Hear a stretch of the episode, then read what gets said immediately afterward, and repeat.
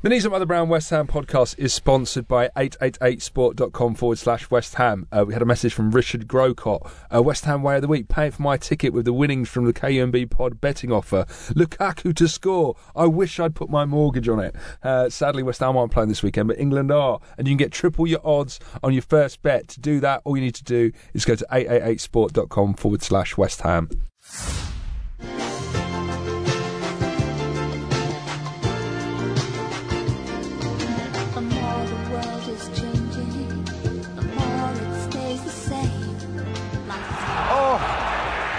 Lanzini. What a goal. West Ham with the breakthrough. That was a beautiful finish from the Argentine.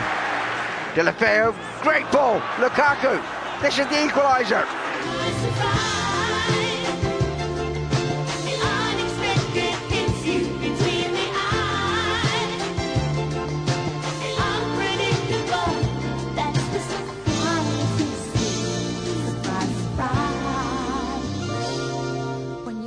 To the Knees Up Mother Brown West Ham podcast. We're delighted this week to be joined by a man who made 82 appearances, scored five goals between 1991 and 1997. Crucially, one of those goals denying Manchester United the title. welcome to the show, Kenny Brown. Lovely, thanks for having me. Mate, Kenny for coming Brown in. James. The man, the man who scored. I was watching that so many times yesterday. Just that goal. Yeah. We I was going to about say, it, you I don't look old into it. enough to have actually seen it in, the, in real time. Yeah, yeah. Hell of a sp- hell of a like uh, period of time with the club, and of course, you know, you've got West Ham literally in your blood, haven't you? with Your dad. Yeah, yeah, obviously, Dad was there for 17 years, Yeah. so long time.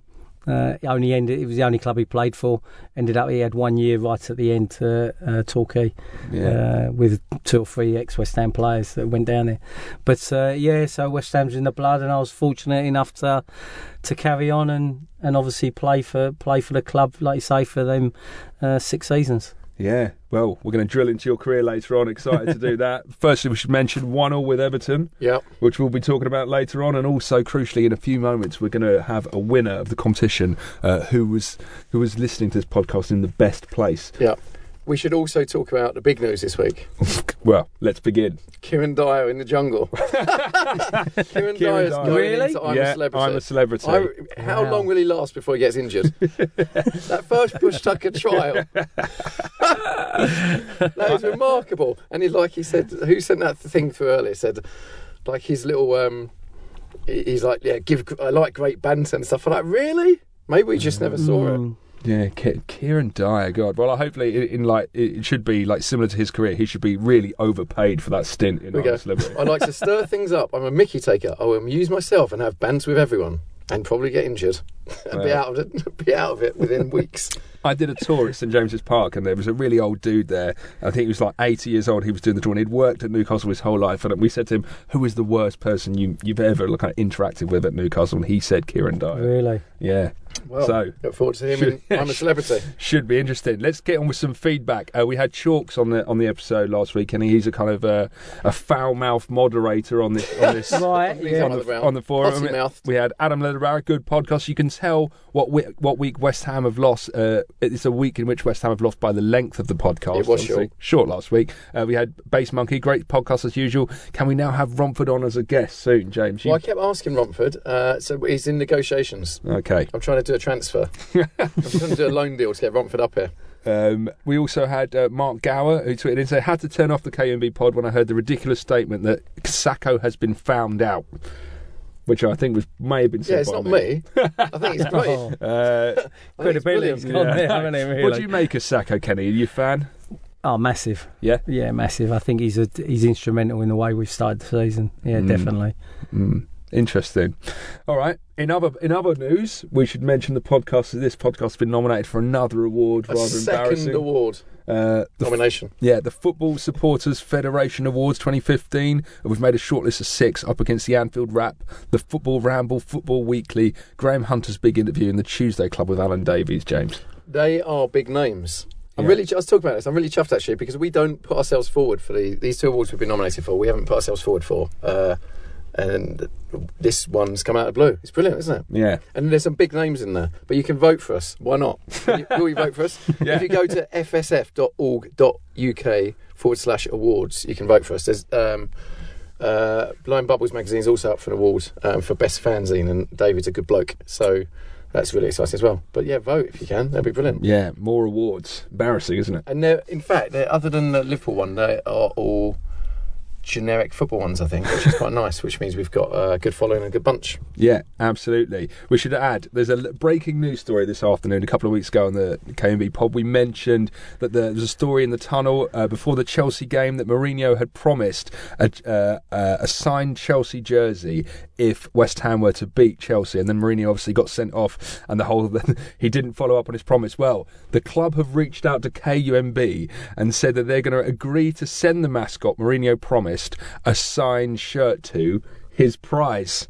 And his, the lad is called Alfie Sturgeon, and his mum is Katie. So Chelsea are going to send Yeah. a Oh, I love signed it. Chelsea. Yeah. That wasn't, to be fair, the club didn't reach out. Uh, Graham, who runs KUMB, has been chasing them. And I keep seeing angry tweets of So him just, saying, just Where can them we off, get his, this guy? off their back. Yeah. They're just doing it. We should also mention West Ham got fines in the uh, t- Yeah, the fine came out today, today. forty grand for failing control of players against Chelsea, and Chelsea got fifty grand. Having watched that back a few times, I can't see what we were fined for. Yeah. It seems ridiculous. Kenny, do you feel the FA have got it in for us a little bit? I think whenever something like that comes up, you always have a look. But um, this, I just think there's something wrong with the whole process. Um, you know, going back to last season when Mark Noble got sent off, and you know, ridiculous sending off, and suddenly we get fined again for reacting to to that uh, situation. And like you say, it, there's just I don't think there's there's any common ground, and forty grand. Is it really going to make any difference Yeah. to a club? Especially Chelsea, fifty grand. You if know, you look at the, remar- yeah. the difference between the reactions, Yeah. they were like haranguing the ref. Yeah. We were all a bit more like, "What's going on?" Yeah, I don't. yeah, that was more the. Uh, listen, you don't condone groups that are chasing the referee like you've had in the past. No. I think that's what they've tried to stamp out. Mm. But actually, looking at a decision that obviously was wrong, um, and you, like you say, it's more out of bemusement. You know, how did Yeah. you give that? Yeah. You know, and trying to explain stuff, and but obviously they've seen it a different way. Yeah. Bad times. Um, right, now it's time to conclude the Hammers listening around the world. We asked you to tweet in pictures where you were listening all over the world to the podcast, and we're delighted to say we've got a short list. We'll run through the ones we've got in the last week. Uh, begin with Gopal Gotam, and he runs the kiosk uh, inside Upton Park Station, James. I don't know if you've got that. Yeah, he's he's uh, essentially run. That's quite It's exciting. literally- Joe, because when I was a kid, I don't know how old he is. I suspect he's not as old as that. But when I was a kid, that was always really exciting because like, you got the program from that little kiosk inside Mm. the station, and it's got the little West Ham memorabilia. Anywhere it's got West Ham memorabilia that you always remember really fondly. Uh, and he listens inside the kiosk, and uh, so everyone, when you go through, say hello, go pal, say hello, go pal. Oh, yeah. Inside the Upton Park Station kiosk, listening to the show. What's he going to do when we move? Is he going to move to Stratford? Move his kiosk to Stratford? You'd hope so. yeah, I hope so. Uh, so we've got a few more coming. Joff Hammond, aka the Hong Kong Hammer, listening in Turks and Caicos, which is an island just a few miles north of Dominican Republic. There, Kenny, that looks all right, isn't it? Nice bit of blue sky. Yeah, Need a bit of flash. it's not really what you want to be seeing though in November. In the rain. yeah. pissing down. We had Ian Sherman in, outside the Green Screen Green Street complex in downtown Houston. There, There he is. nice Green Street reference, very good. Lovely road. Uh, we had Joe Latimer in the molecular biology lab in Leeds. That's quite There he is. That's a bit scary. Mm. Bit Breaking Bad esque there, lots of It chemicals is. knocking He's cooking about.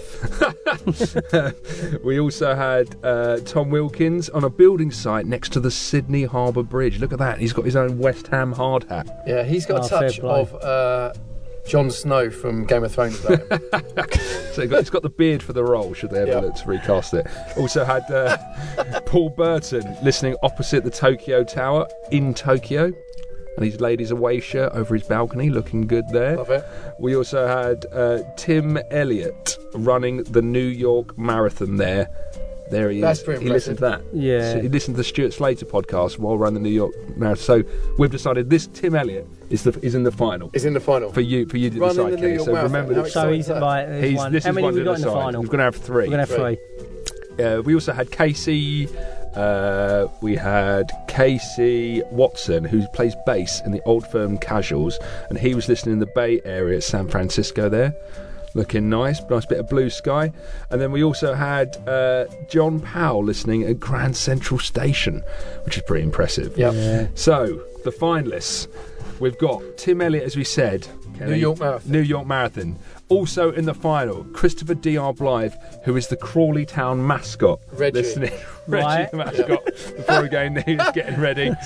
And then Reggie the lastly, Red. Simon Cook, who is a pilot for a major airline, listening while in the air. So, Kenny, Do we know what airline? uh, yes, we do. We're not do. allowed Oh, to we're say. not allowed to say. So there's Wow. the three, like, and he's Yeah. even made a little sign. Yeah, he's even made a little sign. So, Kenny, with a bit of a drum roll, who has won the competition? The, the listener, For in the me, it's best got to be the the uh, the marathon runner. The marathon Surely. runner, Tim Elliott, Yeah, wins Tim. the prize. There you go, as decided by Ken Brown. And I'm delighted to reveal the prize is a KUMB podcast mug, which we're bringing out Wow, shortly. he must you be can't buzzing. buy in shops. he must be He buzzing. must be. I mean, it's almost worth running the New York Marathon for that prize. Just for that. Yeah. So, uh, Well well wipe the done, smile off his face. well done, Tim Elliott, for, for winning the New York That's Marathon. better than a medal. yeah. Put a medal Fri- around it. Like when we send it out, put a, put a medal next to it and send a picture. I've just realised if he's run the New York Marathon, he might be in New York, and that's a lot of postage. Yeah, have a whip round. Uh, special mention actually to John Pipe, who we missed last week. Uh, he's sent a picture of him having a cuppa in his West Ham mug at sea on an FPSO 50. No idea what that is. No, FPSO, 50 miles off northwestern Australia. Uh, that's pretty good. John Pipe. There's a few hammers on that on that ship. Yeah. Well, no, in fact, might, might be an oil rig. Yeah, it is an oil rig. man. FPSO. Yeah, it's Yeah. an oil rig. How do you know what FPSO means? Because I think he's How emailed would you him know before. that? Oh, Uh, There you go. Yes, and uh, also a special mention to uh, Dan Turbs for constantly listening and, and stealing other people's Wi-Fi whilst travelling around Australia to listen.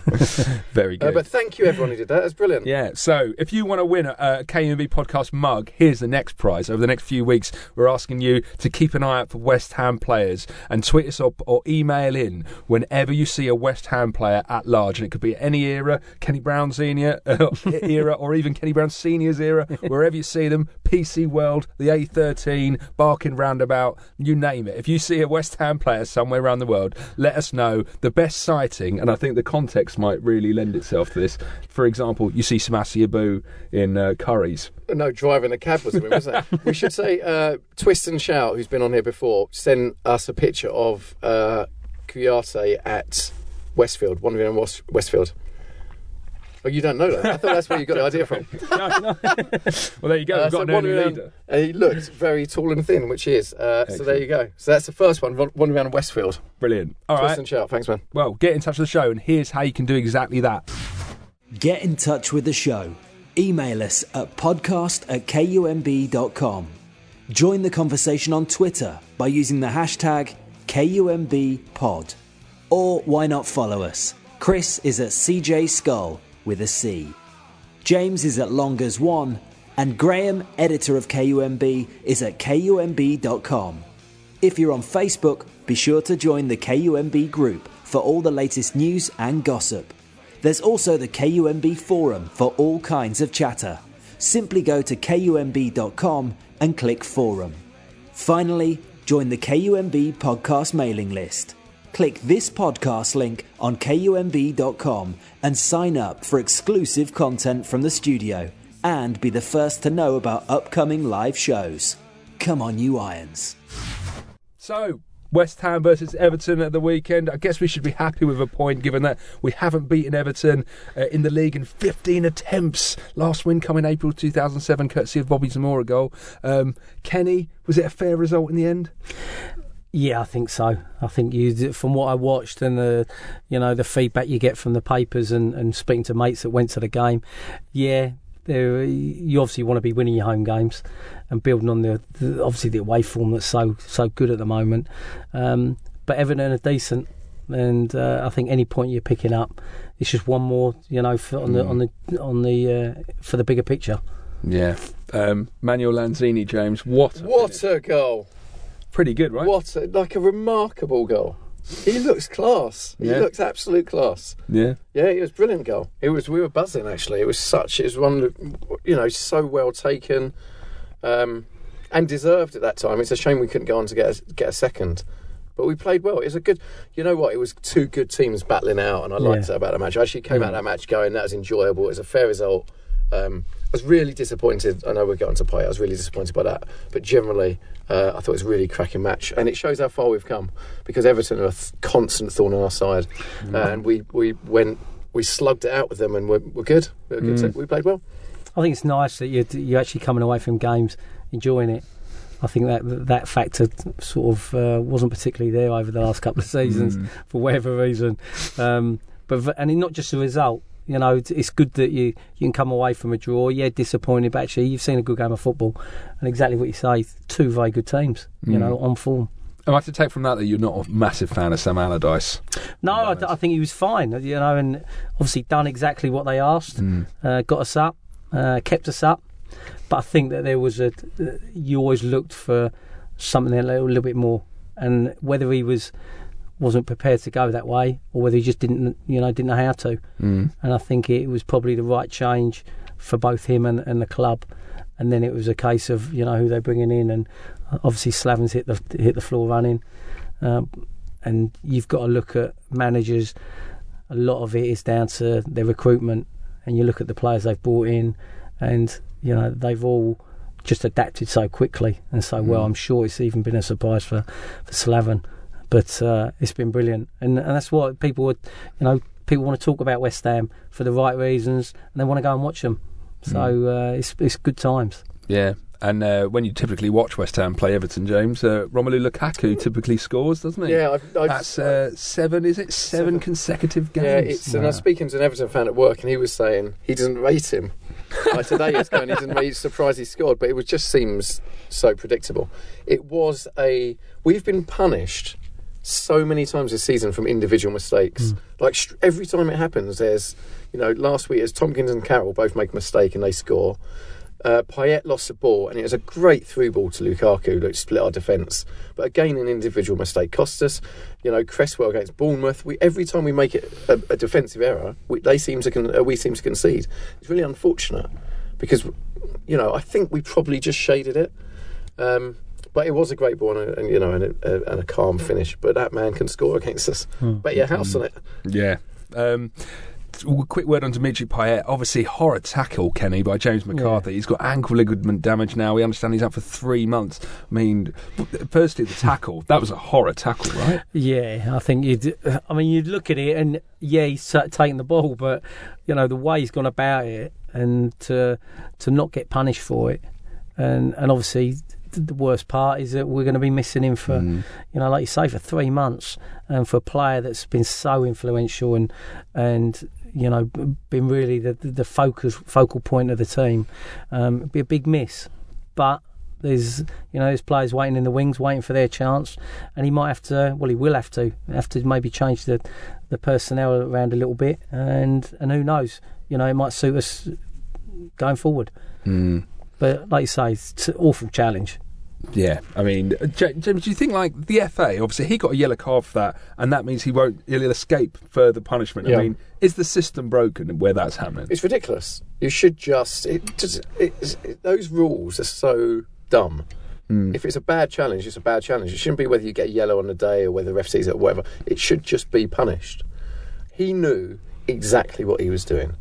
Like Payet, we'd been playing really well. Payet was, you know, causing them all kinds of problems. A player like McCarthy knows exactly what he's going to mm-hmm. do. He's going to take him out. It was a scissor challenge. It looked horrible. You know, you can't always see it, but it looked horrible from where we were. When you watch it back, you can see he's brought the other leg round. It's an unacceptable challenge. Mm. And, you know, it's taken Payet off. Why he came back on, I'm not sure, but maybe he thought he could run it off. It's taken him out of the game. They scored just after that challenge. It took him out of the game. It stopped our momentum. Payet's out for three months. I think it. I think it's disgraceful how they can't punish it. And I don't like seeing it from, you know, if a West Ham player does it, I don't like seeing it either. So it's not like I'm being biased. I just don't think uh, that should be allowed anymore and there should be a way to stop it. Mm. And also, he was, you know, in the second half, he was smirking to our fans because they were giving him abuse. He knew exactly what he was doing. Mm. Where do you stand on that, Kenny? Um, well, look, unless you any opposition will obviously do their homework on on West Ham, Mm. and a, a big part of that will be how do you stop you know someone like Payet, Mm. and yeah, there will be if there's ever a chance you've got, you know, go go through him, and I Mm. think that that was obviously the case. And like you say, straight afterwards they go and score. We then you're losing him for three months. You know, it's more than just a result. There's, it's now the knock-on effect, and it's disappointing, especially when you see, you know, yellow cards now dished out for for nothing, uh, encroachment and Yeah. little silly little things, and then you get the same punishment for for a tackle like that. So it just it's just not, you know, there's no consistency in anything. Yeah. Mm. That was that was what was disappointing. We don't generally moan about the ref on here. I think only once this season I've been disappointed. with The ref, the ref was so weak. There were challenges. Moses had a cracking game actually in the first half, and he kept destroying their left back.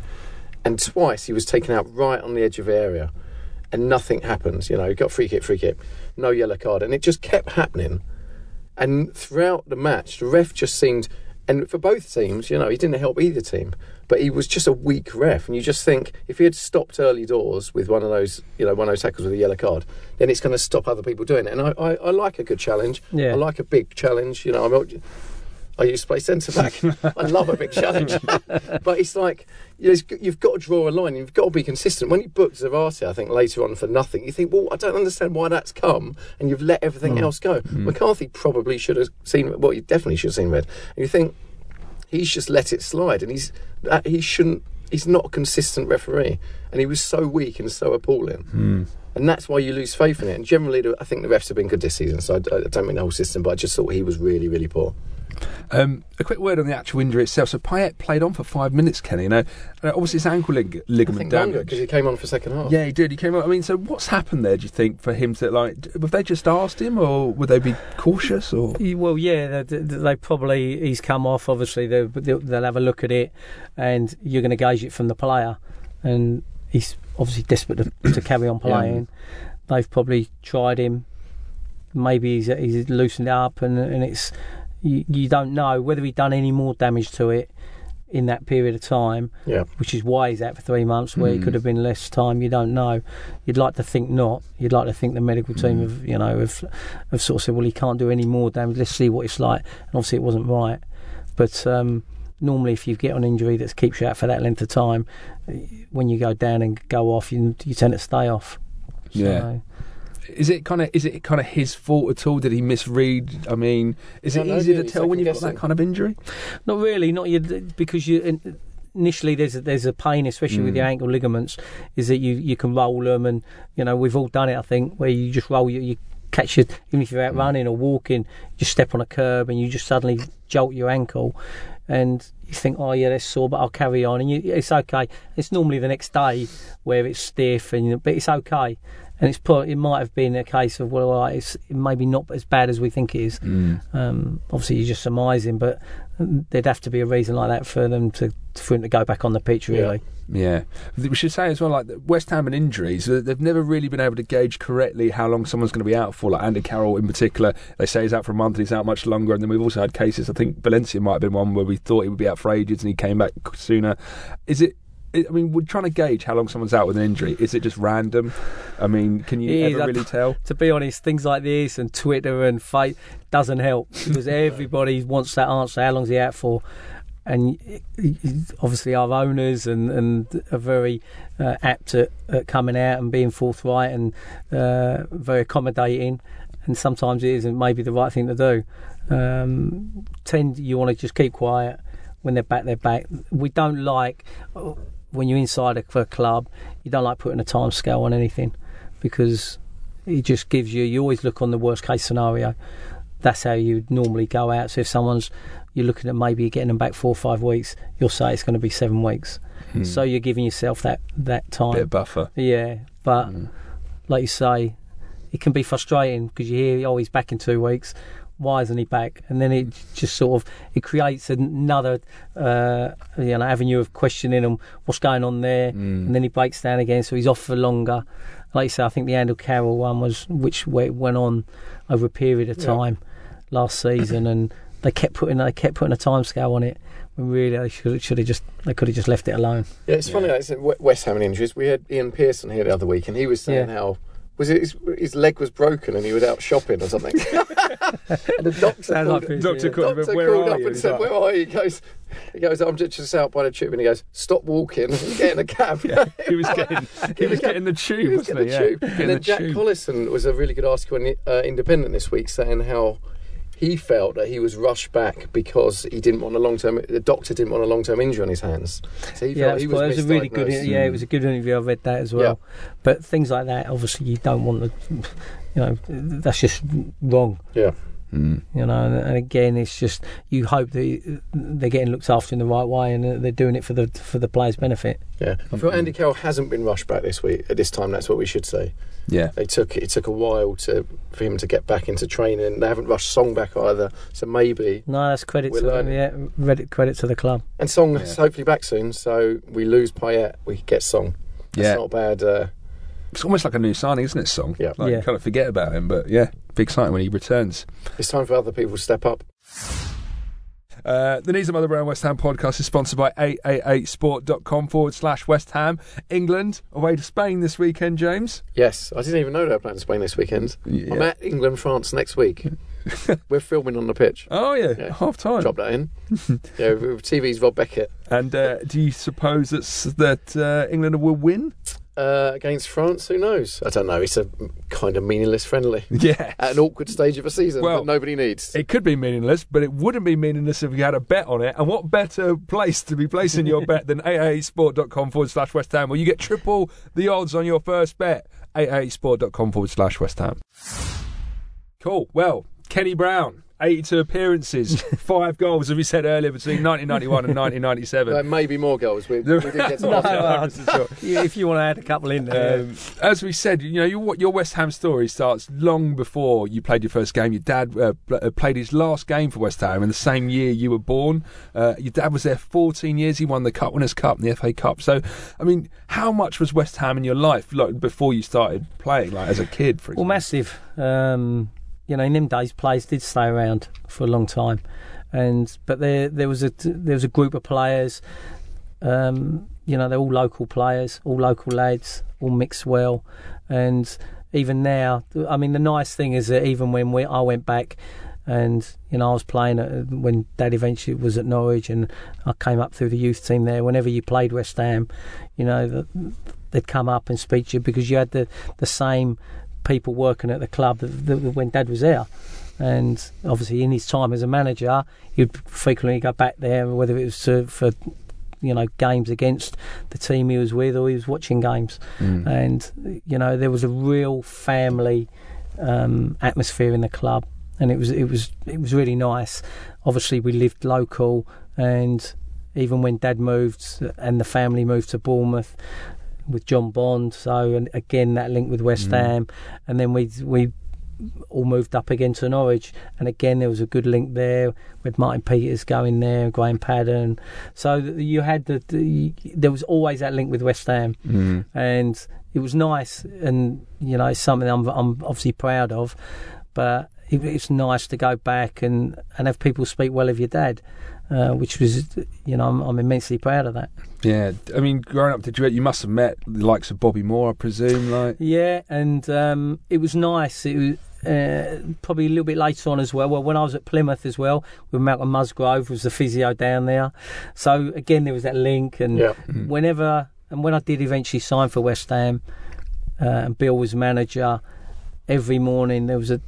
There'd always be players, ex-players in and around the club. Obviously, Ronnie Boyce was there, so that area of that, that era of when Dad was there, I got to know sort of a lot of the a lot of the same players as, as when Dad played, and again it's that generation, but they just commanded so much respect because of the way they carried themselves, and and Bill was very much the same in that old school mode, and. Uh, when you came in, like I say, had Ronnie Boyce, you had Tony Carr there, and it was a real. You felt you were coming home. You Yeah. felt really comfortable mm. in the in the environment.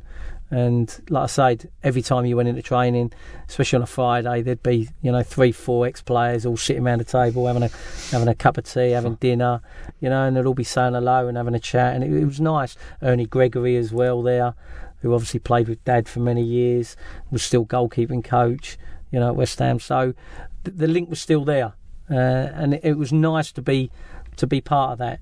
Um, You know, it was a nice nice stage of my career anyway. Yeah. I did any of those old players like ever watch you training or something and, and, and see maybe some of your dad in you? Was it ever spook? was it ever spooky for them? Like, Not really. They always said he was a better player than me, which I, which I, I agree totally. um, but I think the biggest thing because he was a centre half, he could head a ball, Mm. you know, and especially talking to people like Ronnie Boyce and um, Peter Brabrook and, and Ernie Gregory, always said, "Yeah, cool, your dad was a good player," you know, and it's nice to hear. You know, it is nice to hear. Um, but no, they never compared me to him. um, so Yeah, but so so just before you, you you joined West Ham, you were at Norwich and Plymouth, and obviously your manager's your old man, right? Uh, so Yeah. I mean, how so how was that relationship? Well, again, it was came up through Norwich where we moved up there, and, and Dad was assistant manager to, Mm. to John Bond, and John left to, to go to Man City, and Dad was offered the, the, the you know the manager's job at Norwich.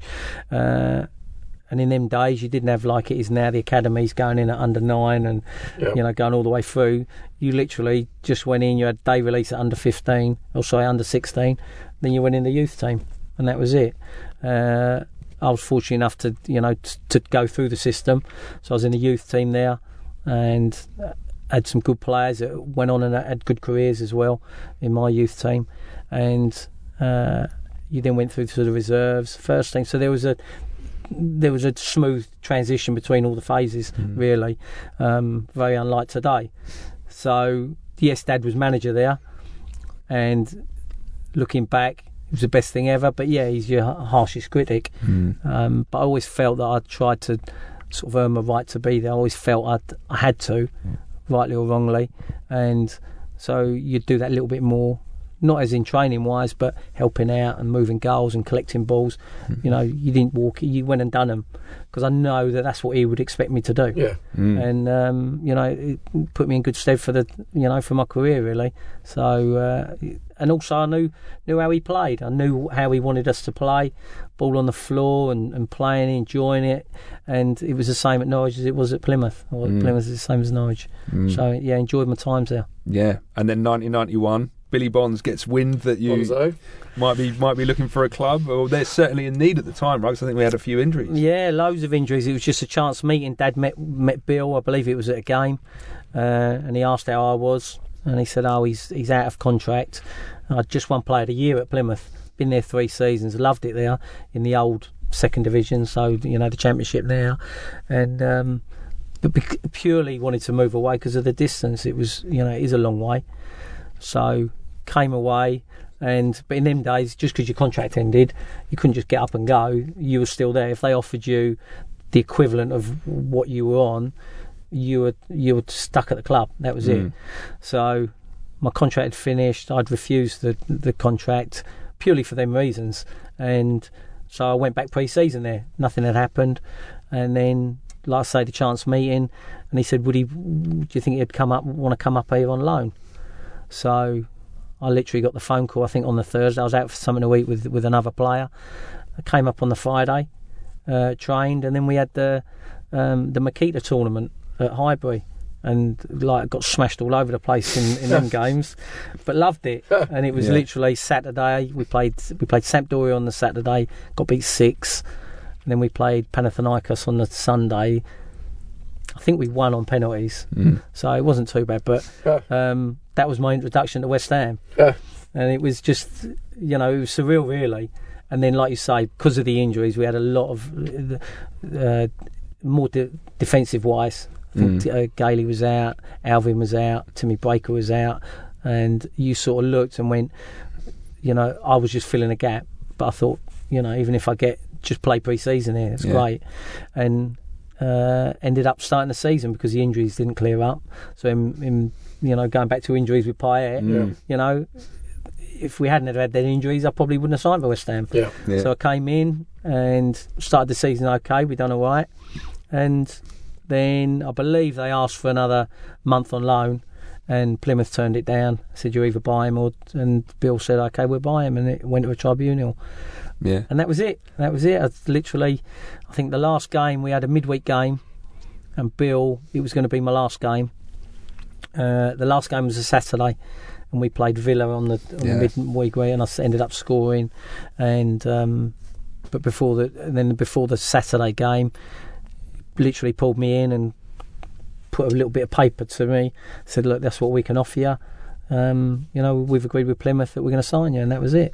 Yeah. So there was no no case of negotiating, and wasn't into it. It was yeah, listen, love it, Yeah. and uh, and that was it. That was my the start of it all. Yeah, it's funny making your debut sat- Saturday, 17th of August 1991 against Luton, number Mhm. one in the charts. Everything I do, I do it for you, Bryan Adams.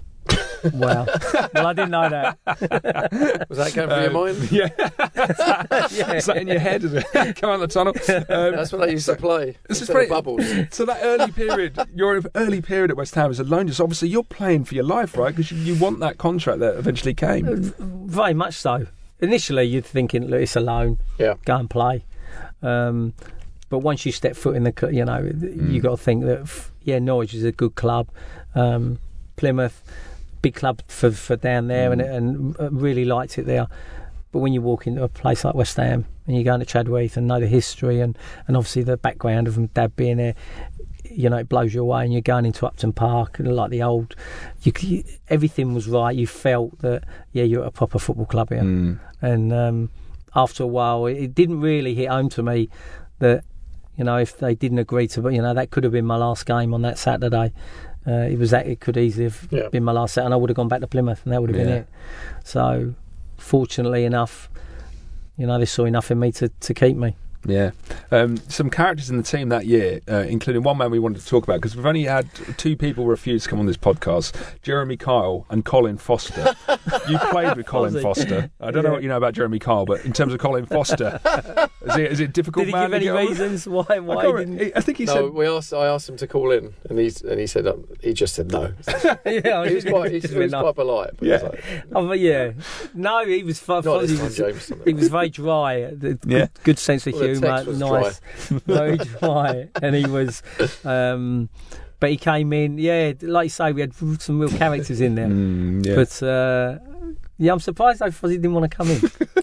Never mind. What about in terms of other characters? Tim Breacker br- seemed Timmy like Breacker. lovely man. yeah, yeah, like smashing bloke, and obviously I was playing. I came in as a right back, and he was a right back. Um, but I think we started off the season as uh, playing with three at the back, and he was one of them, and I was sort of a wing back, and but got on really well with t- all of them. You know, there wasn't one player there. You came in, and it it was just you were so you were so welcomed. Yeah. And I remember going pre-season, and we had Southend pre-season, and the talk was more about going to Tots afterwards. Yeah, talking us out. And it was Tots.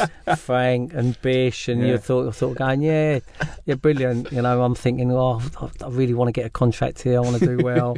And Don't wanna go that- Tots. No, and I'm thinking, but then again, you know, I, I want to be with the lad. I want to Yeah. get in, so I'm, I'm sort of accepted into the group. And uh, and that was it. And then you realise that that and it was it wasn't just a handful. It was nearly everyone. It was the Yeah. whole team ended up going out. You'd go out for drinks. You go out for something to eat. Mm. Um, not Who so much was something to eat, but more to drink. Who was the uh, real rabble rouser? Who was the one who was pushing it? Bish. Yeah, Bish just loved, but he just loved life. You know, He and does love he just loved life, and there was no, and I, I don't think he's no different now. He's just a someone who you want to spend time with, Mm. and such a good footballer. Yeah.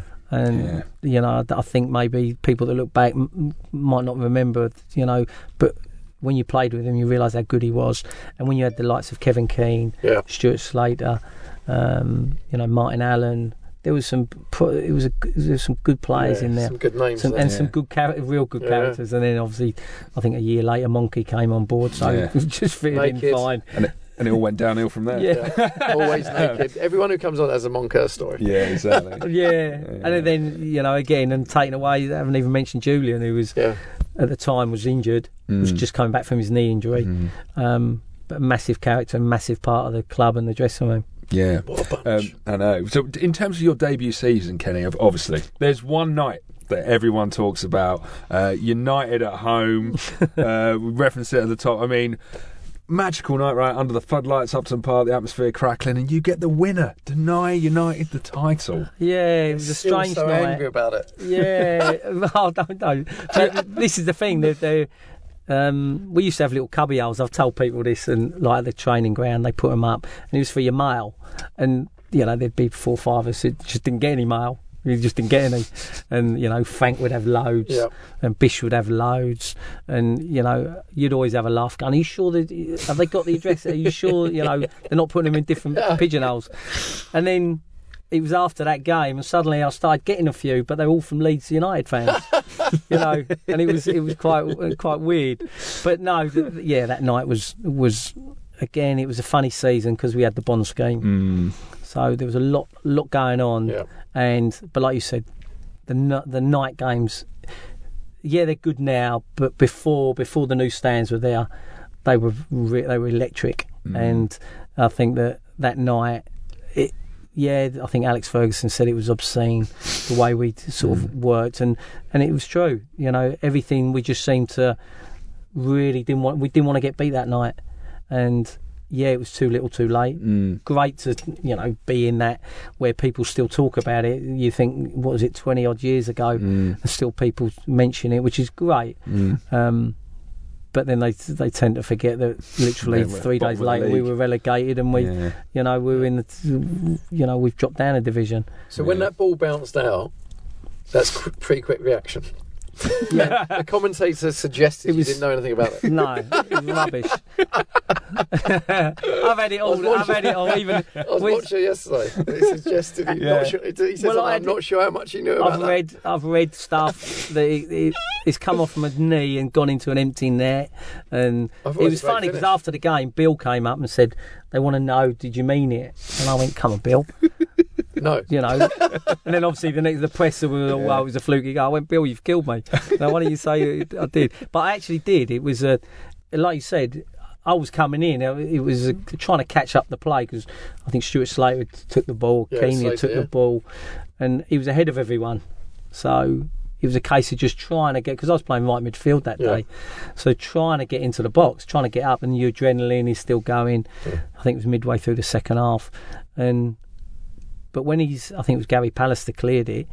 You literally because it was going so quick, there was nothing you could do, and all I'd done was uh, literally open my foot up, Yeah. and that could have gone. eh, Yeah, it could have gone anywhere, but like just like any shots, Yeah. you know, yeah, you can, but you're putting it back into a direction, Yeah. and you know, fortunately enough, it flew in, you know, and it flew into a corner. Yeah. Could easily just gone into his hands, or it could have gone over, Yeah. or it could have hit someone, and no one would have been talking any wiser. But Yeah. it was, de- it, but I know for a fact. Uh, it come off right in the middle of my foot. Yeah. It's a Definitely didn't spot. come off my shin. yeah. It, it actually, when you watch it back, it was a really good move because it started in our But- penalty box. It was from their corner. I think Yeah. Lu- Ludo pulled off like he, like he usually did against Man United, but that night it was unbelievable. And I think Mark Hughes had a scissor kick, and he got down low and, and saved it. That was, and then the we Yeah. broke from that corner, Yeah. And so you had that at one end, and literally thirty seconds later there. we've we've gone up the other end and I think. Yeah. I think when out to Kevin Keen, then Yeah. Stuart Slater, That's it. then in, and then came back to you. The only bit, yeah, It's I a mean, cracking, like it was at pace. If you watch Yeah. it back, it's a, that was a hell of a move.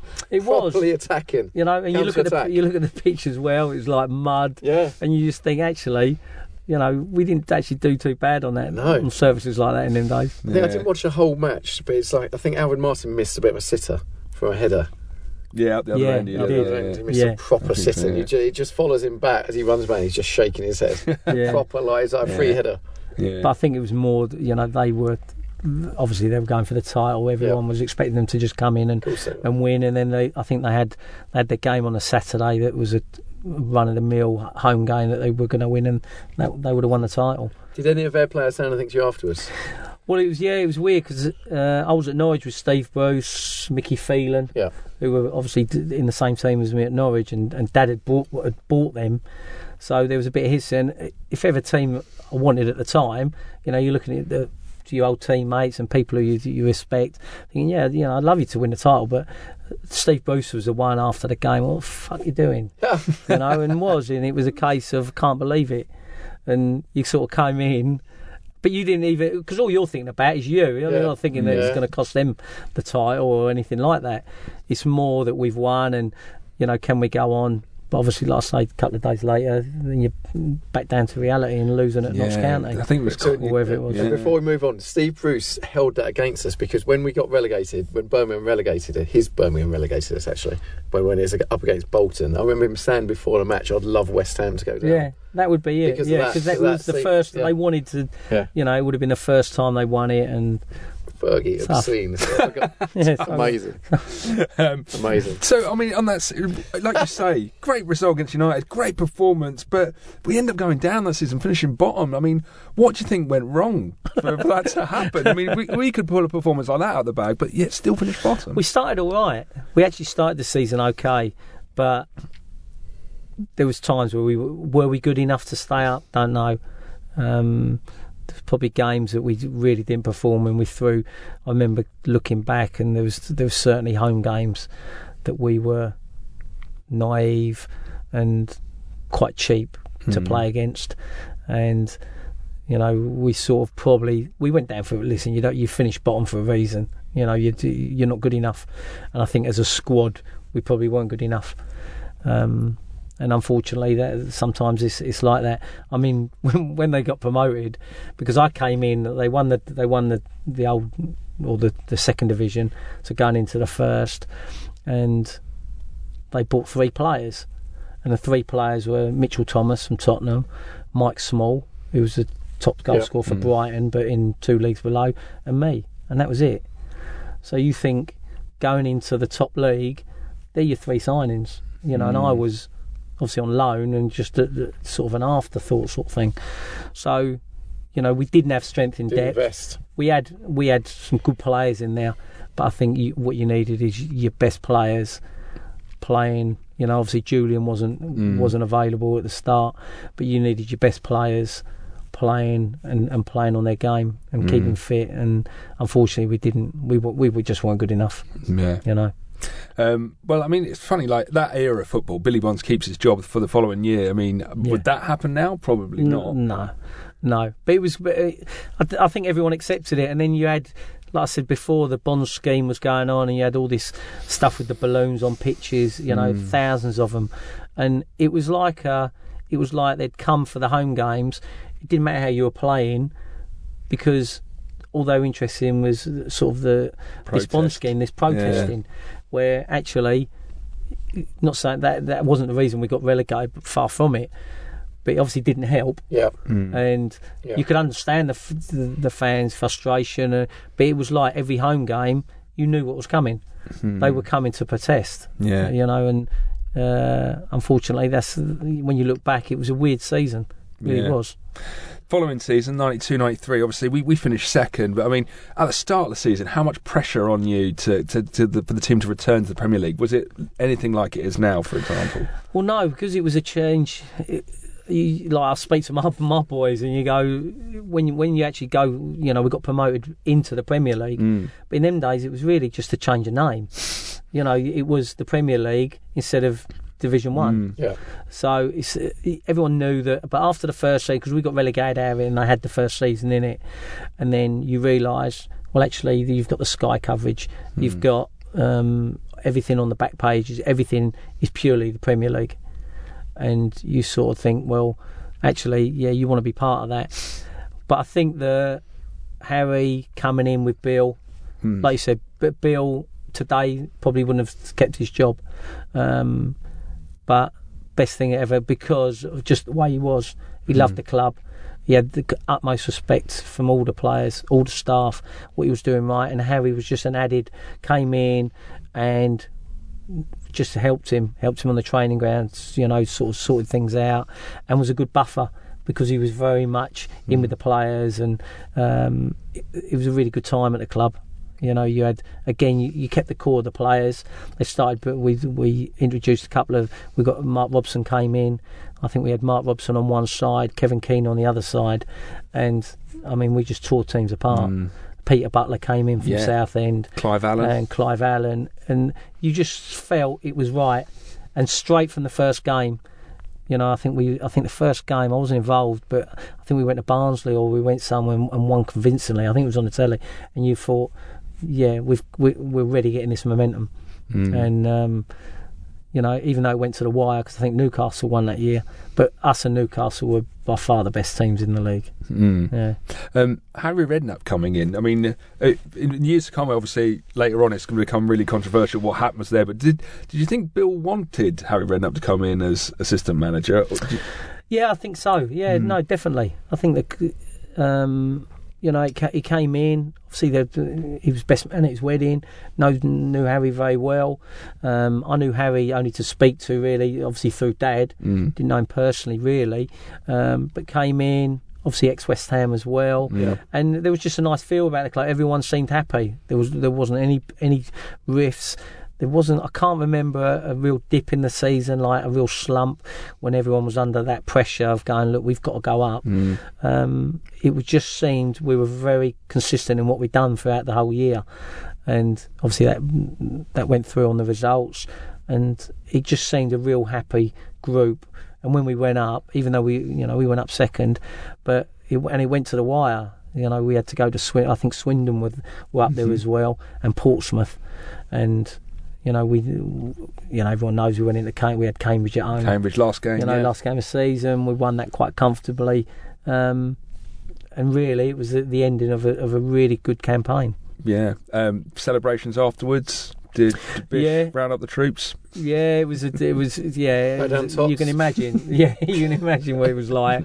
Um, it's just. A, it was a really good time to be at be at the club because you Mm. you you're basically winning something. and You're playing with your mates, Yeah, and you're being successful with them. You can't ask for any more than that. yeah. Mm. and it was just to seeing people, you know, do well at what they're doing, and and seeing Bill, especially after the year before, you know, seeing Bill be rewarded with a, you know, with a promotion. Yeah. It was just a really good time, Mm. and um, it was funny because I think uh, we got promoted on the Saturday, and then on the on the Monday there was a reserve game, and it was a London six sides.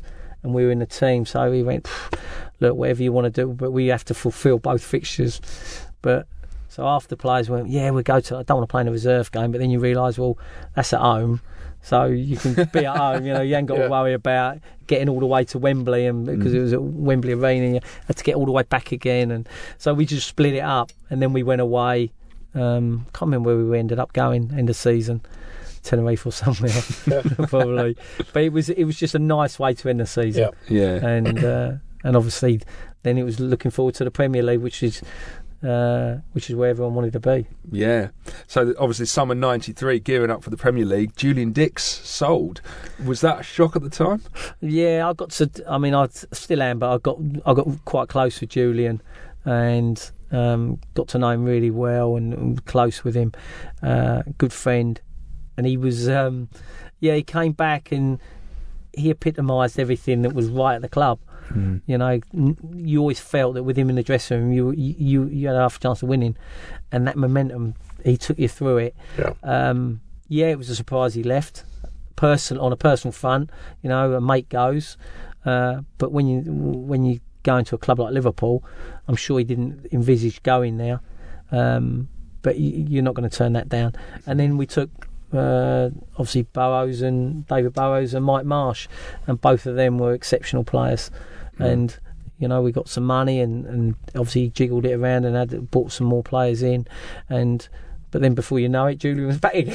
so yeah. it wasn't too bad. Uh, do you think? Do you think that his personality? Obviously, he was the big man around West Ham, and everyone had this respect. And then suddenly going to a club like that, do you think maybe it was a bit jarring for him? Do you think that was the reason it didn't Possibly, yeah, possibly. I think you know he was he was mad. He was, as in, no, when I say that, mad in a nice way. You Yeah, know, know. he didn't believe in warm ups. Yeah. he wouldn't warm up. longer? Just Yeah. kick a ball around. Yeah, Wouldn't he he just wouldn't that? warm up. He wouldn't he wouldn't do any stretching, and he'd have a can of coke, possibly at half time.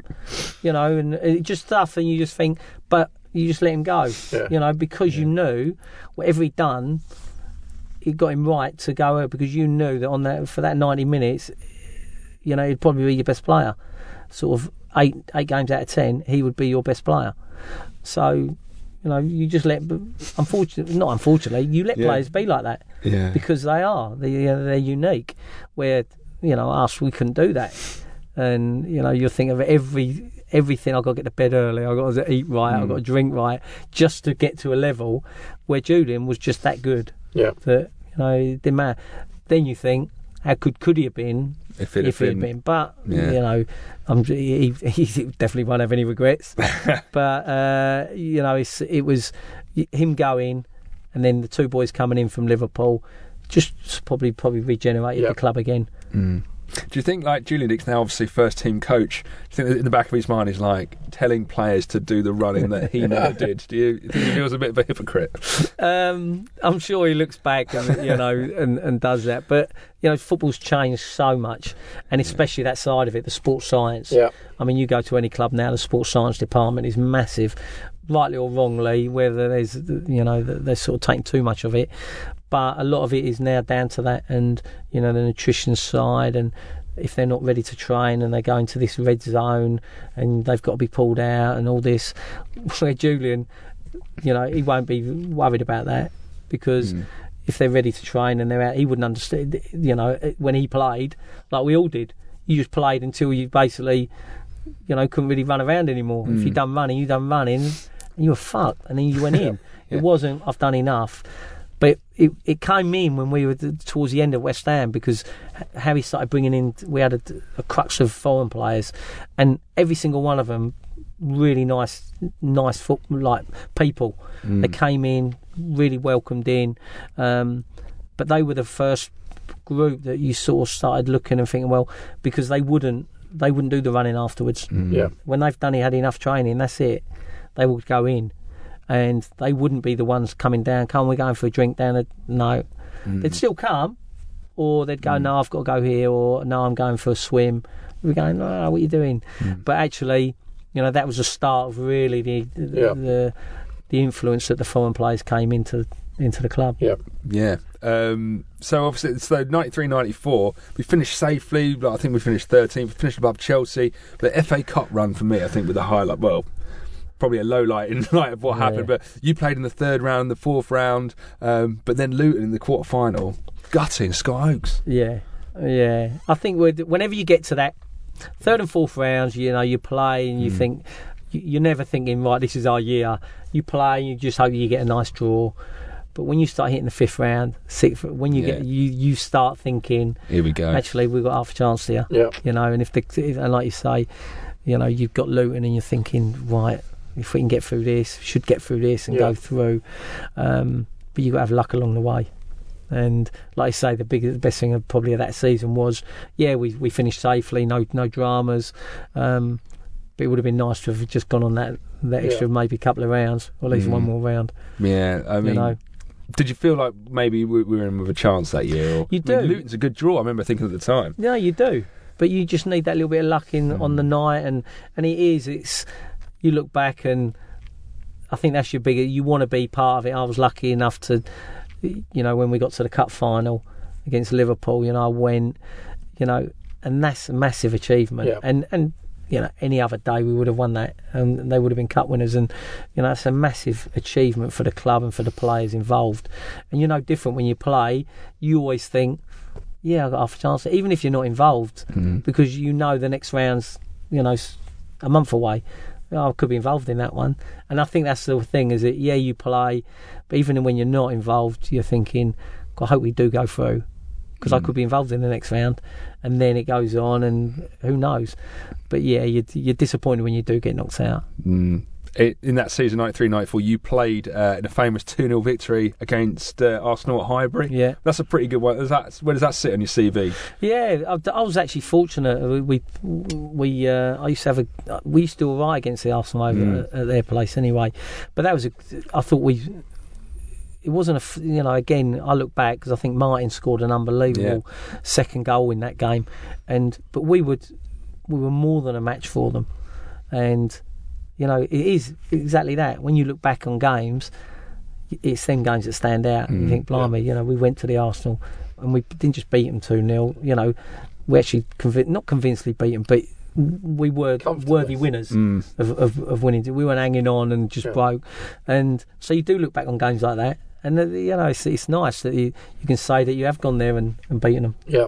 Mm. Um, the following season, 94 95, in comes Don Hutchison, a man you used to live with, I understand, with Keith Rowland. Is that yeah, right? well, Keith, what happened is that Harry, uh, this is Harry's idea again, but he came in and Keith came up with uh, th- three other boys from Bournemouth, Matty Holmes, uh, Keith, and Paul Mitchell. And basically, they were in a flat, and I think Jerry Paynton as well was there at the time. And they were in a flat in Upminster, and there was you know all in it, and it was, it was a yeah it was a three bed flat, but they were you know they were in it and they're all on top of each other, and I got on well with Keith, um, and in the end. I said, "Well, you might as well come and live with, like, not live with, but you know, stay at mine a few times." And, and in the end, he did. He, he ended up living with me, and it was the same with Hutch. Hutch came, and we started seeing more of him, you know, and we'd be going out and sort of would go to the same places and he was on his own, I was on my own really and he, he ended up just living with me. and but in a nice way, you know, it was Yeah. actually good company. Yeah. And then uh, in the end he he went on and bought a place only down the road. Hmm. Um, so we moved out he moved out. But yeah, they were good again, just good times because they're good people. Mm. And I still speak to Hutch now, and uh, he's no he's no different. Still mad, and but he's got a nice way about him. Again, Mm. good, you know, just nice people. Yeah, yeah. Um, any nights down faces with Don Hutchison? Faces, yeah, you name it. Country club, Epping Forest Country Club. Over there. you know, Charlie Chan's. Yeah. Yeah, yeah, there was all the. Charlie And it was, and then and then later on, you ended up going into you had secrets and Hollywoods, obviously in Romford. But it was a case of, you know, you, you and then in them days you played and you trained well, and and especially under Bill, you know, he didn't mind you going for a drink. Mm. Didn't wouldn't, wouldn't say encouraged it. He wouldn't say you know get yourself, the but he'd go out and he'd he'd say um, as long as you don't ever don't come in because of it. So if we were, uh, if you're having a drink on a Sunday, or you're playing uh, training Sunday morning, or you're training on a Wednesday, whatever, Yeah. if you went out for a drink, he'd expect you to come in training. Yeah. And it was you used to put a black bin bag on, and you used to Sweat out. just sweat it out, go home, go and have a sleep, and then you're ready for the next day. Obviously, they wouldn't condone that now, and the, sport- all these sports scientists, but that's what you done in them days. Mm. And like I say, with you know how he come to me and went about Hutch coming, you know, is it all right if he comes and stays with you? I went, yeah, of course it is. Yeah. So you come in, so you'd end up going out, and then you'd end up going together. But it was funny because you'd end up going into training, and Shirley behind the counter used to have all the bin bags. So you'd have, oh, can I have a bin bag? Yeah, good night, was it? Yeah, it was all right, you know. And but in the end, you'd go training, and you, obviously you knew everyone who had been out because of the rustling of the bag, and it got more and it got more, and suddenly, you know, every Shirley would just leave the bags on top of the thing. obviously, it, it wasn't every every night and every training session, Yeah. but invariably, you know, the bags, and then you ended up getting weaned off it. You get, got better educated, and uh, and obviously you're getting older, and you can't. Your body isn't going to let you do it. Yeah. Um, in terms of like, you mentioned foreign players earlier. Marc Rieper comes in. Now there's a man I can't imagine down chance. You'll be surprised. no, Reeps. Well, Reeps and Slaven came in, and I know Harry took a, quite a bit of stick for his foreign players, but probably the two that that really stand out with were them two. Yeah, Rieper's great. the pair of them were they were so because we were looking at you know Alvin Gailey massive players for for the club and did we ever you know talking about Colin Foster came Yeah. in did we ever sort of um, get that sort of player back in that standard that quality of player Yeah. well he did with them two because they were they were players um, and and good people as well again you know I keep saying it but really good people and I think that that helped them in the club. And it, the, you know, it wasn't often that you'd get a sort of someone come in and they wouldn't fit in. Harry was very good at that. He could judge a player, and, and it wasn't just purely about how good they were. It was would they fit into the rest of the group, and, and they did. Mm. Um, a I, quick I emailed Marc Rieper actually when you gave me his contacts. Apparently, he's, he uh, runs a shop somewhere now. yeah, in Denmark. How does he? Denmark, Yeah. a clothes shop. Clothes So I'm shop. trying- I right. didn't hear back, but I, I am trying to get Marc Rieper. I'm trying to track him down. Essentially, Last I'm, seen in a I'm shop. like a, In a shop, I'm some like a hunter. and he Do you know if there's the Nazi hunters? I'm a West, ex-West Ham hunter. we found we found Marc Rieper on his LinkedIn. LinkedIn. Yeah, All right. Yeah, it was, yeah, there you go. Um, a quick word on Harry Redknapp. So obviously he takes over from Bill 1994. Um, Yeah. I mean, did you, did he stab him in the back, which was the room, which is you know Bill mentioned on this podcast? listen, I'm not going to say what I Yeah. what I believe happened, and I know it was it wasn't probably dealt in the right way. I think everyone accepts that, Mm. and I, as far as I'm aware, I don't think they speak now. Yeah. So you know, there's whatever way you look at it, it hasn't come out No. on either side well. Mm. Um, but yeah, it was it was a funny time. It was pre-season. I remember we had pre-season at um, we are up in Scotland, and we just bought Joey Beauchamp. Mm. Oh, legend. well, there's another one because Martin, they li- he lived over where Martin Allen was, Mm. and Martin brought him in. And Martin used to leave from training re- straight away. Wouldn't eat. He'd have he'd have a shower, put his cravat on and and his, and his slippers, and then he'd, he'd go.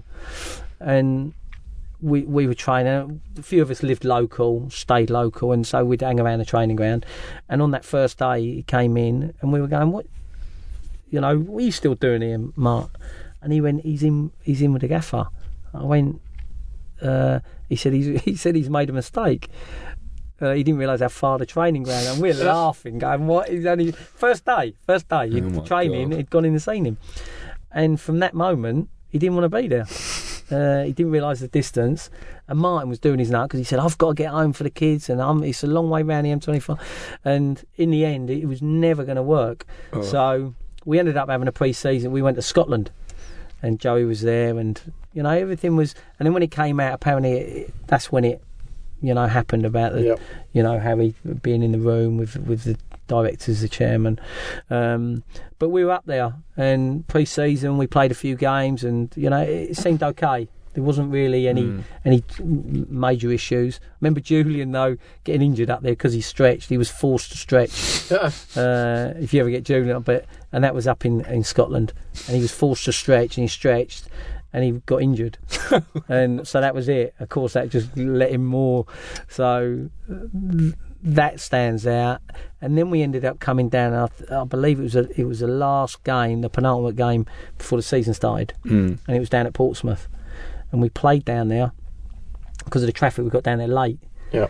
and remember that I was he quickly named the team and I was on the bench and uh, Joey was on the bench as well and in the dressing room you've got the dressing rooms and you've got sort of the showers and the bars but it's all quite tight. You know they're both really the same size. Well I was in in the bathroom just getting my getting my stuff on. All the players were already out there. We were we were really late getting to the game and the players just quickly went out there and stayed out there from the warm up and I think that they thought like you know there's no one else in the dressing room. And they pulled Joey, and Bill had Bill had Joey up by the throat in the dressing room before the game. You know, and I'm thinking, Like Darth Vader. like, like, do I do I walk out or do I stand still? Am I supposed to be here? And uh, and then Harry's behind him, and Harry's going, no, let him go. And he was sh- like proper digging at Joey, really. And he said, you're going to be warming up basically the whole time. You're going to let them, them fans will let you know you're not sitting down. And sure enough, he wasn't allowed to sit on the bed. He had to warm up, and obviously the fans it had already come out. He wasn't happy. He wanted to leave. Yeah. Yeah. So he was a million pound signing. So the crowd proper give it to him. Yeah. Um, and then that was on the that was on the Sunday. I believe that was Sunday. We played. Uh, I believe we were off the Monday. Then you heard the rumours that actually Bill's not Bill's leaving. Came in Tuesday. Tony Paul Hilton took us. And now, bearing in mind, this is the week before the season starts. Paul Hilton took us, and didn't know there was no Bill, no Harry, no one there, and we trained, and then Harry came in on the, I believe it was on the Wednesday, and just said, listen, um, and Bill had left by then, and he said, look, whoever's in charge, I want to wish you all the best. You know, you've had a good pre-season, have a great season ahead of you. You know, I just wanted to wish you all well, and and that was it. And then I believe that was on the it was on the Tuesday or Wednesday. Next day, Bill was in. Uh, sorry, Harry was in, and That was just it. carried on training Wow. and that was it. And uh, you know, and then you hear different things, and but you know, uh, does everybody, anyone know actually know the truth of how it is? Yeah. You know, you'd be wrong to to say it, but you know, Harry brought uh, Frank Senior in, Frank Lampard in, and again, it, you had that connection of West Ham, and the way Harry worked was was again different to, to the way Bill worked. Frank was now the buffer to be the lad, you know, in and amongst the Mm. players. He was very good at that, and um, you know, you just look forward. Unfortunately, that was football, but it's sour when when you see and hear things Yeah. like that, and Yeah, you know, it isn't quite. You know, you you don't want that, especially happening to to someone like Bill. yeah. Sad way to end. In terms of the end of your West Ham career, it comes in January 1996, and in that month we also signed Slaven Bilic. So as you walk out the door, he comes in. Did There you ever go. cross paths? Yeah, yeah, yeah. No, I was with. Well, actually, I was there till '97. I was there. Oh, right. se- I Oh, was on there. loan, right. Yeah, I had a year with Slaven, um, and you know, like I said, he came in and uh, he was a lovely big smoker. Used to smoke all the time, and you know, we'd go out. But now, now it's changed from going down Hollywoods to going to some nice restaurants. So we'd go out and, and eat, and which was obviously the better, better thing to be doing with yourselves. But you know, you had you had your smokers. Julian was a big smoker, and so was uh, Slaven. There's a couple of others, you know, and they'd go outside and come back in. Or actually, I think you could in, in them days you could still smoke in there. So you know, there was just a nice. It was Yeah. more of a continental now feel to the group, um, but it was still good. And like I said, all the, all them the the foreign players that came in, all contributed on and off the pitch. They were good, you know, good times. Um, yeah, and that was that was really it. And that was I think that was the season when I was I had them, Out on loan. had them you know loan periods. Yeah, which yeah, is was ninety six. Yeah, Yeah, because you you played something we were just discussing beforehand, about several clubs in the space of a, a year. yeah. Something that wouldn't happen now. You could, I think you can only play for three in a, in yeah. a year in a season. oh, I, but- I racked them up. Yeah, Yeah, Harry couldn't wait to get me out of the club. um, no, it was it was purely a case of I wanted to play games, Mm. and uh, I went to I went to Huddersfield, I went to uh, Southend, uh, Reading, uh, and ended up on deadline. I was at Southend, and I was expecting to stay there on um, uh, on deadline day, and then I get a phone call from Harry and said, "Get yourself back," because it, obviously it's only down to one two seven. And he went, "I was either to say, look, just go to the ground. I was I was at Boots and Laces at their training ground." And he said, no, uh, Crystal Palace have come in and Palace win the playoffs. So I went, yeah, okay. You know, I just wanted to play the end of the season. Mm. And um, so I played, I think, three or four games for the for West Ham, then all them clubs. And uh, Southend, I think we had seven games in, in one month. And I think we only lost one of them. So I enjoyed my time at Southend. There was a couple, Mike Marsh was there, Johan Bohr, and Ronnie Whelan was the manager. And so it was again there was that little feel, and it was local. It was Yeah. sort of, you know, not far from where I lived. And then I went down to Palace and absolutely loved my time with with Harry Bassett. And we got to the playoff final and, and lost to Leicester in the in the final. Mm. But um, loved my time there. Really good club, good people there, and uh, unfortunately, I, I think if we'd stayed, uh, they said if we'd gone up, then you know they would have signed me, but they didn't, and I ended up then just going back to West Ham. Yeah. you know, and uh, so that was it really for that season. But I Mm. think I racked up.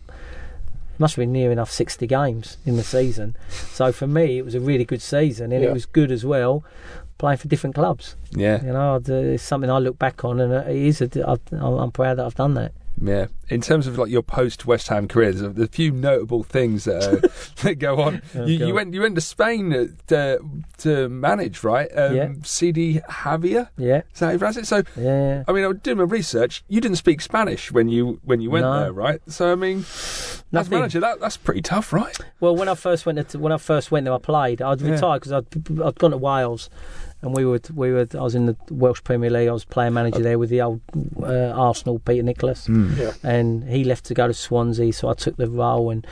We were in the Champions League, and it was brilliant. Great Mm. times in down there.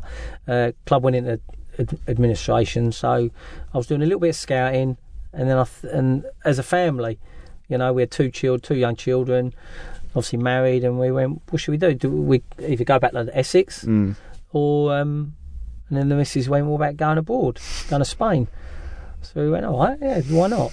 So ended up finding a club. We, we I'd been to La Manga with football, so like didn't really know Spain as in a, a certain area, and we just went. And there was a uh, club FC Torrevieja, which was a very British-based club. I mean, they used to get three, four thousand there, which is unheard of. And it was an English president there, um, and got in touch, went there, and ended up playing for a year. So I played played there for a year, but in that time, obviously I'm sitting with all Spanish players. There's no Yeah. no English, all Spanish players, Spanish manager, and not understanding one word. uh, but we made a conscious decision to learn the language. We felt that we were going to move there and and have some longevity there. So from day one, we we had four lessons a, a week, two hours a day, and having that and then working with Spanish people. Obviously, I picked up my my language uh, a lot quicker than my wife. The kids were in a uh, in a international school for for a year. Useless. It was great for the Spanish learning English, but Yeah. for the English to learn some. So we pulled them out and put them in a, in the Spanish system. And best thing we've done, you know, they're, they're all two of them are well, they're fluent now, and which is brilliant. Yeah. And but then I ended up another English president was up at CD Jávea, who's now the chief executive at Portsmouth. So Mark Catlin and he, I met with him. He said, "Look, we've got a project going here. We want a director of football." Um, so I went, "Yeah, brilliant." So moved up the coast. It was a couple of hours up the coast, and I mean, it was fantastic. You know, the lifestyle, the, the on and off the pitch. Loved my time there, and didn't have to. You know, we were there for six years Mm. and the kids were kids were loving it. The lifestyle. I say, you know, my my Spanish was was good, and in the end, you know, we didn't have to come back. And then, and then Julian gets gets gives me a call because Julian had come out when we were mm. down down in Torrevieja, and he'd moved out as well. But where he had no interest in football, and he was doing golf. So the warm weather was helping him, and he was Yeah. on a golf course every single day. And you can imagine 90 degrees, and he's sweating and, and hitting 100, 150 golf balls, where I'm in the pool or down the beach. but that's what he wanted. You know, that's that was him. And so he was over there for a couple of years. Then I moved up the coast. Julian then wanted to get back into football and sort of was coming back, and then got the the Grays Grays Athletic job in uh, who were in the conference then, rung me up and said, "Look, I want you to come with me," and we just started the season. We were three games in. We were second in the league, and I got the phone call on the Friday, and he said, Look, "The thing is, we want a decision quickly because we we play. It was Stevenage on the Tuesday night, so he said, "Look, you know, come here." So obviously spoke with the family, and because it was September, the kids had gone back to school. Yeah. Our season had started. We were only three games in because they were, they were a month behind, and made the decision to come back. So I came back for, for that year. The kids and stayed over in Spain for a year, and worked with Julian at Grays. And in hindsight, probably not the right thing to do.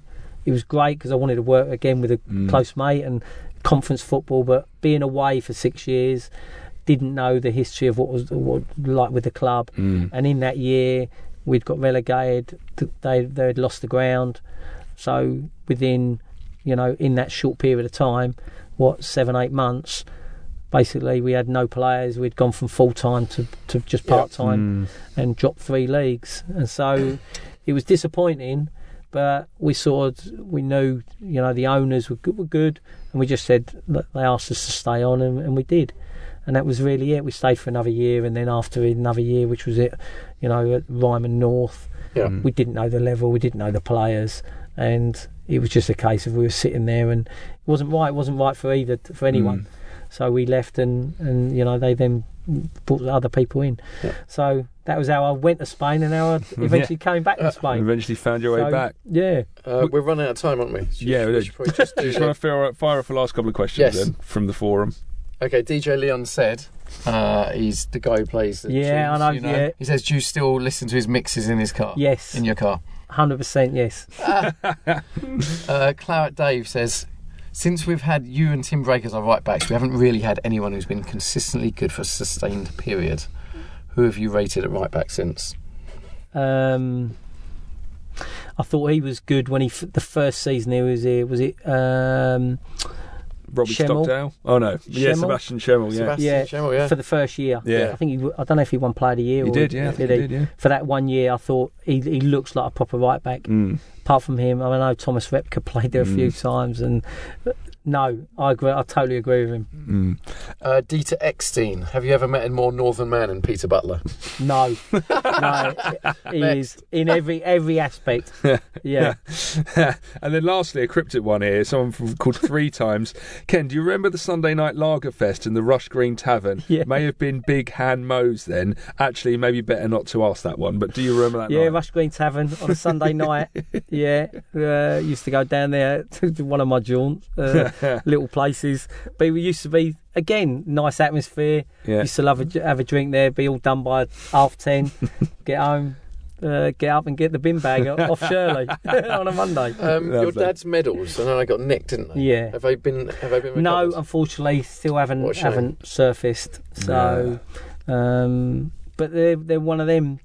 It, they could turn up. Yeah. You just don't know when. You know, yeah, they're not here now. Who knows that tomorrow he doesn't get a phone call and say, "Listen, they've been found somewhere," Yeah. or someone tries to sell them. Who Yeah. knows? Because I think you got to keep. Dad's quite, um, you know, open and philosophical about it. Mm. You know, if they turn up, they turn up. Obviously, you hit him at the time. Uh, disappointing, really. But you know, he's now 81, Mm. and you know, he's he's sort of he's quite realistic about. Yeah. Yeah. If he gets him, he gets him. If not, you know, That's good to hear. unfortunately, Quick, yeah. we should say as well. I just- I was saw saw a picture of your dad today. He is looking good for eighty he does look good. Yeah, but he, he looks better than me. Yeah. well, whenever I go up and there's you know, if I go sort of go to West Ham. Yeah. you know, they always say. You know, his dad, you know, Ken Senior and Ken Junior. You can't tell the difference. You know, they very much look the same age, but he does look well. And, Yeah. and fortunately enough, he's in he's, he's in good spirits. He's, Good. he's in good health, so he's fine. I'll Excellent. send him the love from a podcast. No, we'll do. Absolutely. Yeah, Um, we'll do. I just want to mention one thing and be really quick on this because it's a longer subject, but we shouldn't go into it. So, Sec- Secret Footballer this week uh, wrote an article in the Independent. sugge- I think it's in the Independent, suggesting that uh, West Ham were the most racist fans, um, and whenever he played there, and you know when players still go there, they get a lot of racist abuse. Now, in I've sat in a lot of sections of the grounds, and I've never, well, I can't remember when I've last heard any kind of racism Mm. you know, and I don't think most people would accept it now. So I'm quite, I'm quite shocked, of, you know, for this article to come out without Yeah. any kind of due diligence, essentially. And the player who's supposed to be, interestingly, uh, is Kitson, Dave Kitson. Uh, and the last time he played was 2010.